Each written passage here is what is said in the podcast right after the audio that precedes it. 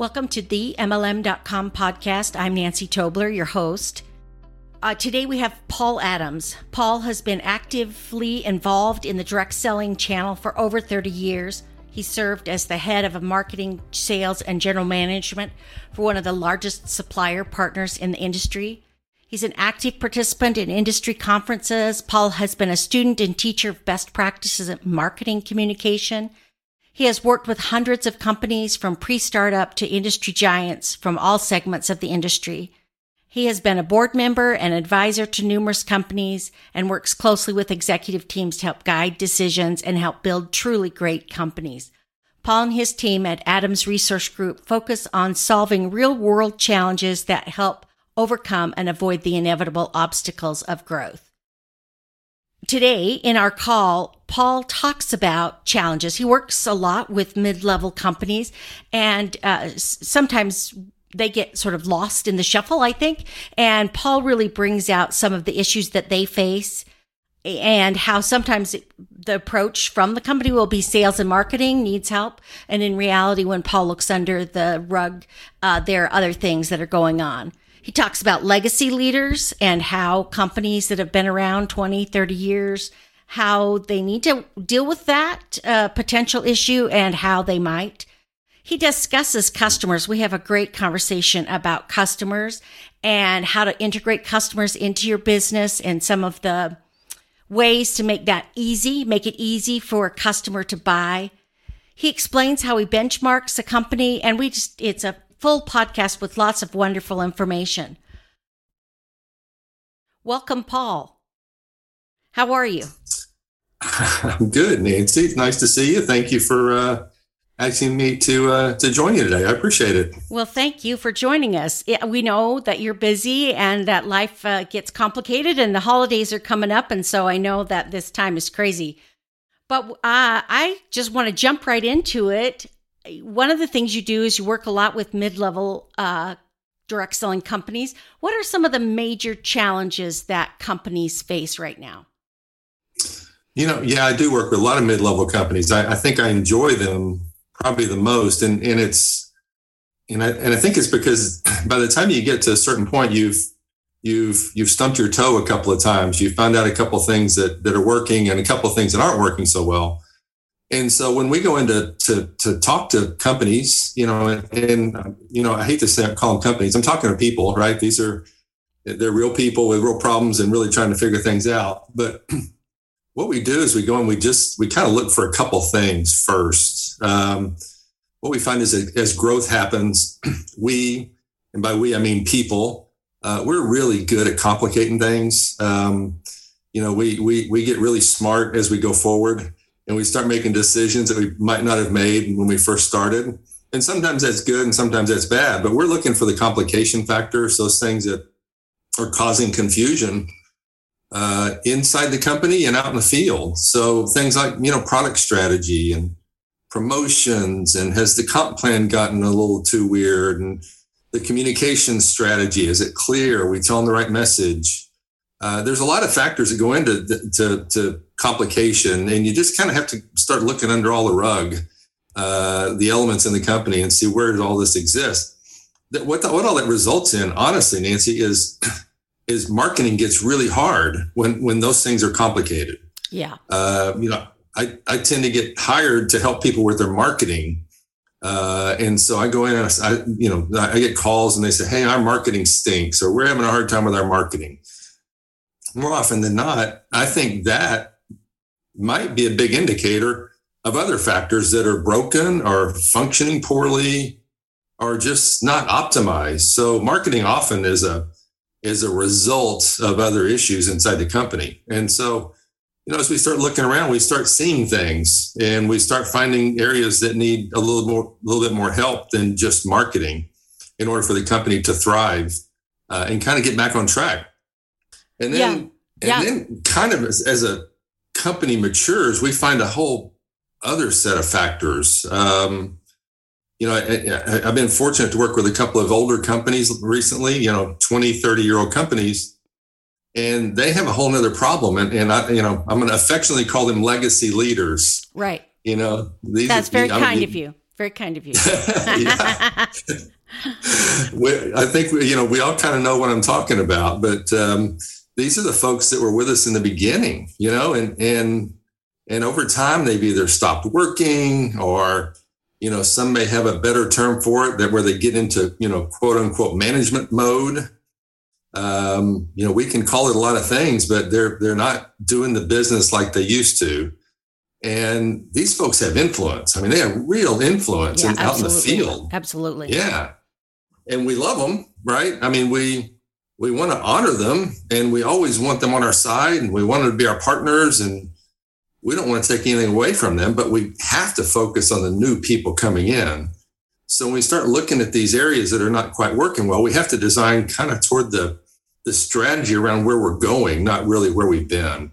Yeah. And this is hard. I mean, change is hard. Uh, people may feel threatened. Right. So, you know, so communication is key, involving the right people so you have the buy in to the evolution of the company is, is critical. Uh, but we have to look ahead. We just have Yeah. to. And sometimes that's really difficult. I mean, you've been there. You know what I'm talking about with Yeah. it, right? Yeah, so I think you hit on two really great things, right? Companies that grow, and lots of times in this interest industry, we get people who grow quickly, uh, and I think you're right. I think things get complicated uh, because there wasn't time to think through it and plan it the way we wanted it to happen. It just happened, right? So a lot of things get caught up in that. Uh, but I also like that you talk about legacy companies face a huge issue, right? If you're 30 years old, uh, you may not even be talking to the distributors who started with you. You may be talking to their children or even grandchildren uh, who have now sort of taken over the business, so to speak. Uh, but they're not. It's not the same. Like you say, it's not the same, and we got to look forward, and and that can be really tricky for a company. Uh, yeah, for sure. And I, you know, I hope, I hope we're talking to the children and grandchildren more often than not. We're, we're not. Oh, aren't you? We're oh, okay, that's Yeah, good I insight. mean, well, because, you know, they're, sometimes the children and grandchildren didn't want anything to do with the business. oh, and you still have the the the legacy folks that are there with the influence. I would love to be talking to the children and grandchildren if I was a company. okay, good. Um, that's good insight. Well, I mean, you got to yeah, you do have to try to pull them into the business somehow, and, and often it works, but but more often than not, it doesn't work that well. Uh, but we still we still have to look ahead. We we owe it to the you know in in most cases thousands of people that are part of our future. We owe it to the home office team. I mean, they're they're working tirelessly to meet the challenges and changes of the business. So if we're not looking ahead, we're we're doing a terrible disservice. Um, and you, you, you hope to bring those people along that have been around for a long time. You hope they're going to be supportive, and you hope they're going to. You know, I'd like them. I like to think they can get active again, but more often than not, they don't. I just don't want them to be a holdup as we try to go forward. You know, I want them to. I want them to get all the wins possible, but we have to build for the future. So those are the things I look for, kind of in the mid-level companies and and challenges that are pretty typical, I think, Yeah. with older, you know, mid-level legacy companies, if I can call them that. Yeah, I think I, I think that's a good term. Um, so let's shift and talk just uh, maybe um, more directed, but let's talk about customer programs. I think this is a big thing in the industry right now that uh, especially legacy companies are trying to figure out how to implement effective customer programs. Yeah, it is the it is the topic of discussion throughout the industry, and and it, it's a it's an interesting. I hate to call it a challenge, but it is a challenge because because often, you know, the the the business was built with a mindset of growth of distributors and growth in recruiting and growth by by bringing more people into the business, not necessarily bringing more customers into the business. I'm sad to say that Yeah, because as direct sellers, we should have been selling the whole time, not just recruiting the whole time. And so, right. You know, back to that legacy group, they're a little resistant sometimes. So we have to build a, a, a program that allows the new people that we can attract. That you know, hopefully they you've got a product or a service that, that people can fall in love with and they and they and they really really like. And I just we just need to build a program that allows them to share it pretty easily and pretty freely with their friends and family. Um, you know, it's it, it, it that's been the hardest shift, to be honest. Is is is re in some cases reallocating you know, the compensation structure that was designed sometimes many, many years ago and hasn't evolved so that it actually fuels new growth. Right. And again, I, I, hate, I hate to keep referencing this this older group, but they're not they don't like that too much sometimes, you know, because it looks like you're taking away from them when really what you're trying to do is build a much healthier company for them over the long haul. Um, right. This is one of those this is one of those areas that you know I've said it many many times that I've seen companies uh, leaders in particular that have started companies and and kind of through brute force and charisma and their friends from the industry, they can grow a company to pretty good size, you know, $100 million a year in, in some cases. But there's a point we have to run a good company, right? right? And and this is where running a good company comes into play. You have to do the things that are actually going to help you help you go forward. And and a really good customer program is is a hard evolution if you weren't designed for that in the first place. Yeah. Um, but, yeah, I think the, I think those older companies. I'm thinking Shaklee. I don't I don't know who you're referencing at all, but I'm thinking Shaklee because I bought Shaklee products since I was 20 years old. Right. I've always liked their laundry soap and their uh, magic pink powder, their pink uh, stuff that cleans my pans, right? And and, sure. and I like their philosophy, right? The environmentally sound. They were environmentally conscious before anyone was else was environmentally conscious. So I really liked that about them. So they sold the product when they recruited me, right? They sold the product. The product was key to that, and the philosophy and the culture was key to that. But they also sold me the opportunity. I never did anything with the opportunity. I only wanted the product. I would have been perfect for a customer program, but they didn't see that then. Do you know is that is, is that sort of a good example of what we're talking about here? Yeah, that's a great example. In fact, there, there's there's companies out there that you know in in the old days. When I say the old days, I'm talking ten years ago. If you didn't sign up to be you know some sort of a advanced leader by today's definition, the the the, the recruiter almost didn't even want to talk to you. Right? It right. was like all right, I, you're not worth my time, and I'm not even worried about bringing you in as a customer. It was either sign up at this level, or I'm, I'm just moving on because I'm trying to make money. Right. And I, I look I look back on those days, and I'm thinking, goodness gracious, what if we had spent all that time saying we have this business that is is good for you if you choose to, and if you choose not to, I'd really love to make you a great customer for life. Right. What if what if we had done that all along? What would our businesses look like had we grown them that way from the beginning? It would be to me in my mind. I can't I can't find, can't find a flaw in that uh, scenario other than we didn't reward them for that very well. Right. You know, and and and to complicate things today, I mean, we really are in, in an interesting time in my mind. You, you, were buying that product probably from somebody you knew, right? Somebody you trusted, somebody right. that, that approached you, right? And today it's, we'd like it to be that way, but we have another layer of, of complexity that we built into direct selling. And I, I have a friend of mine, I, I'm, I've totally stolen this, where she, she says by design, direct selling, purchasing from a direct selling company has added layer of friction that you don't have in other choices. Mm. Oh, yeah. By that I mean, you know, the thing that we get get compared to all the time right now is Amazon, right? It's like right we're, we're trying to drive an e-commerce business. And I, I actually think direct selling companies today are technology driven e-commerce companies that use a direct uh, you know, independent sales force to, to facilitate commerce. But it is technology and it is e-commerce. And sometimes our technology and our e-commerce just doesn't stand up to what's being done in the rest of their world. Whether it's Amazon or Walmart or Vitamin Shoppe or whatever, they make it really easy to buy stuff. Yeah. Oh, I'll, and, I'll guarantee you, they make it easy. You can just check my account. I, me too. I'm there, right? And and but it, we do go through another extra step or two in order for someone to buy from most direct selling companies, right? Right? Because I have to go through my distributor's website. I mean, it, it, there's just a layer or two that makes it harder. And then, you know, I hate to use the Amazon word again, but if I order from Amazon, I'm probably going to have the product tomorrow for free. Right. And that's not the case in most direct selling companies. So it is, it, there are some challenges, right? Yes, we have great products. We have unique products in the channel. We have good personal relationships, I hope. Um, yeah.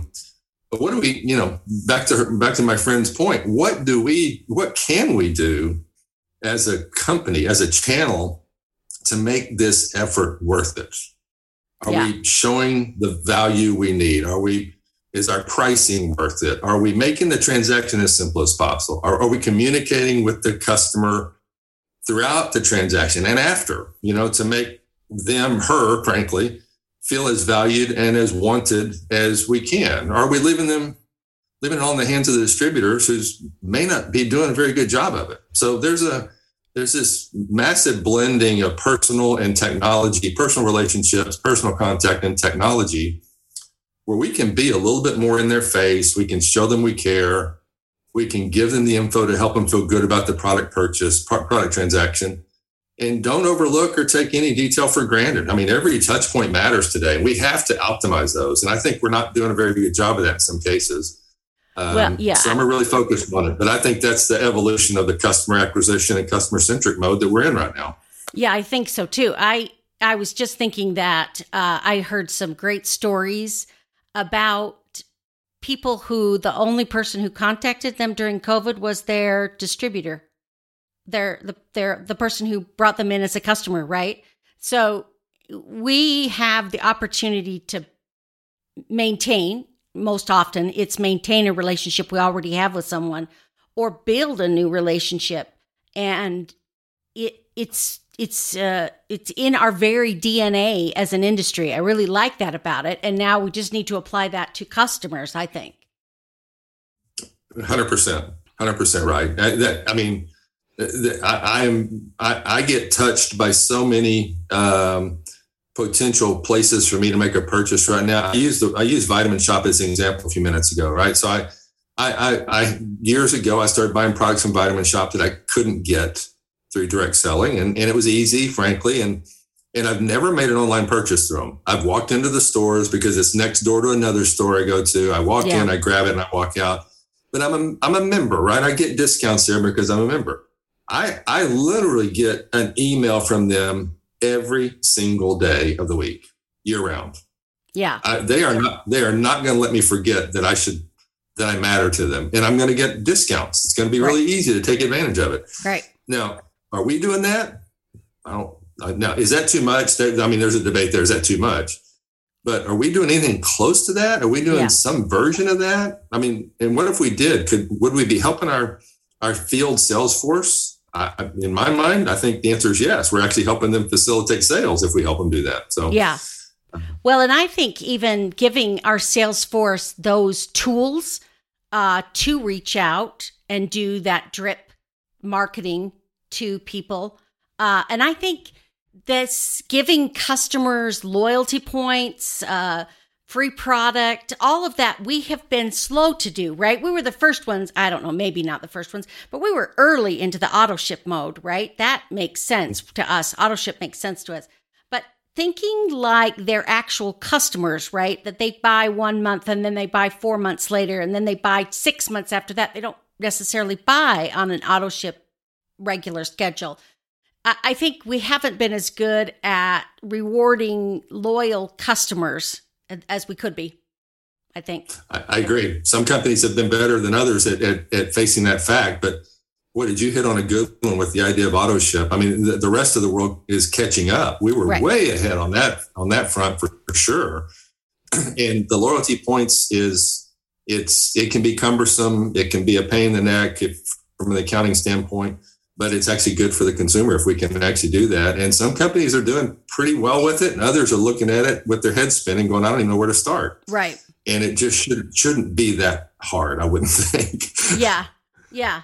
Uh, well, so uh, maybe another sort of niche we should talk about is what do you suggest after you've looked under the covers, under the rug to see the problems? What do you suggest for um, an effective marketing process?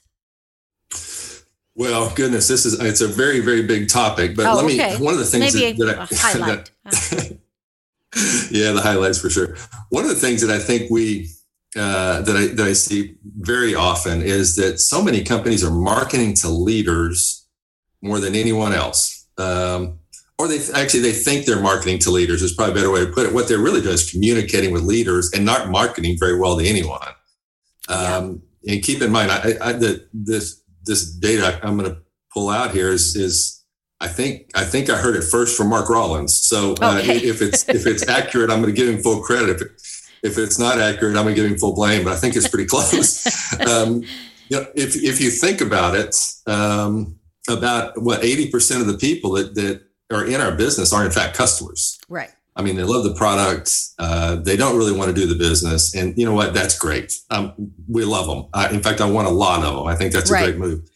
Then you've got what, say, ten or maybe fifteen percent that are part time in the business, but they're right. still customers too. Right. Uh, they're, they're not super active, maybe not active at all, but somewhere along the line they may have shared with their family or friend, and in fact they have a customer or two, which I think is great. Could be more and there's some of those folks that have, that have been interested in making a little money and you know it's just not a lot. It's just enough to supplement their income maybe help pay a credit card bill something like that. And the grand scheme of things if you look overall in the industry that's a that's a pretty big and impactful group. Yeah. And then there's that la- that last percentage right? That 3 to 5% who are really involved in the business and there are our leaders and those are the ones that get the lion's share of our attention. So my my general words of wisdom is don't overlook the importance of marketing really marketing to every segment. Talk to those people. First of all know who they are. Know yeah. know what's important to them and talk to each group in a way that matters to them. Segment it. Talk to them. Sell them products and and ideas based on their their buying habits on their buying bracket that they're in. Uh, i mean it really matters that you meet people where they are no matter and know what matters to them. Yeah. Uh, and, and that's, that's data the company can collect and give back to distributors in a way that I can say, oh, Joni hasn't bought for the last five months. But you know what? She was very excited this time of year, last year, a year ago. And I now I've got a way to connect with her. And the company told me that. Joni hasn't bought in six months. You might want to reach out.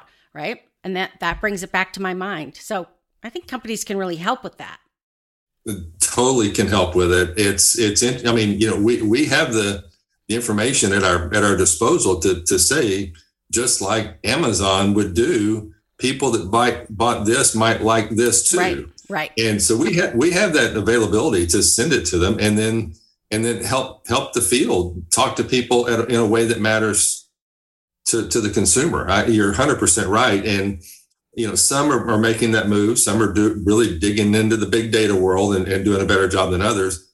And again, some are looking at it going, I don't even know where to start. And uh, I think it's critical to start marketing to those groups, even at a rudimentary level. Just you, we know who our customers are. We know who the, we know who the people are that signed up and haven't ever sponsored anyone, haven't ever gotten a check. And hopefully, we've done the the segmentation and even the the uh, the uh, reclassification of those people, and we we can market to them better than we've than we've ever been able to before. We just have to commit to it and have a marketing plan that allows that to happen. Um, yeah. You know, the truth is sometimes we have to. I, I think marketing and communications in general.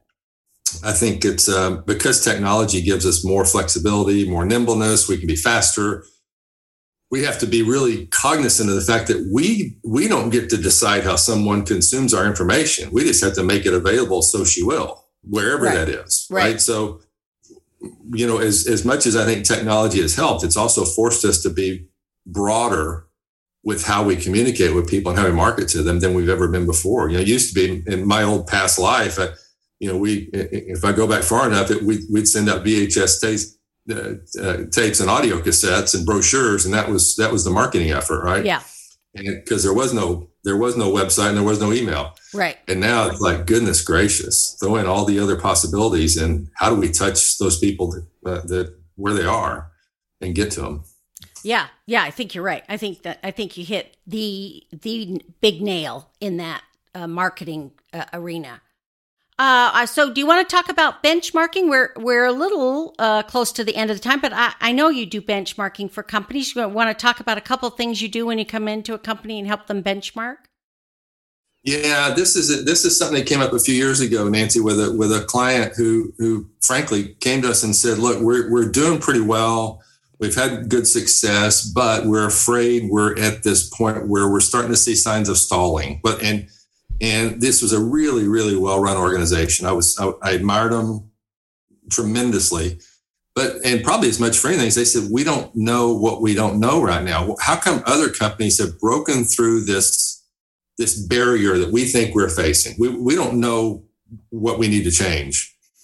And so instead of doing a random, you know, trial and error, they asked me, my team, to go in and look at, um, you know, a competitive landscape. And we, so we, you know, we dug into about a dozen companies that looked a little bit like them, kind of the same age, generally the same product category, not the same products by any stretch, but same product category, and started looking at what what were these companies doing different. And, and probably the most important aspect of this is we actually did the exact same benchmarking with the client company. So we compared. We weren't just taking them for you know the, their their their perception of themselves at face value. We went and said, here's what's really going on. And I don't think you've even noticed it. And we compared them all side by side. And so we looked at a variety of things. You know, it could have been, you know, the, the steps in the comp plan. Were they, were they, what was the spacing? What was the repetition? What was the free? How did you get to certain levels? We looked at, you know, maybe frequency, engagement, and topic choices in social media, for example. And we looked, we probably looked at a dozen different topics or categories inside of what makes up a good company and put them side by side and said, here's how you stack up. Yeah. And they they took that information and basically for the next year started just looking at it every week. All right, what are we doing to impact this? Do we think we can change this to that? Probably the most important thing they learned from it was over time, their product assortment had gotten a little complicated. Oh, that can happen, so, yeah. Yeah, it happens all the time. So, you know, they simplified. They they took a broader co- product cross section, you know, that people would see them initially, and narrowed it down to basically three offerings. And I mean, when I say simplified, they truly simplified. And and you and I've talked, and this is something I totally believe. If I look at a company and they've made their product story simple, if they've made the the the, the buying uh, process simple, if they've made the ordering process as simple as possible, if they've made explaining the business simple, I can assure you they've worked at it really hard because making things simple is really, really hard. And I admire companies who can do that. It takes time, it takes effort, it takes energy, but I, I promise you, if you'll take the time to make things simple, it is it, it is really, really worth it.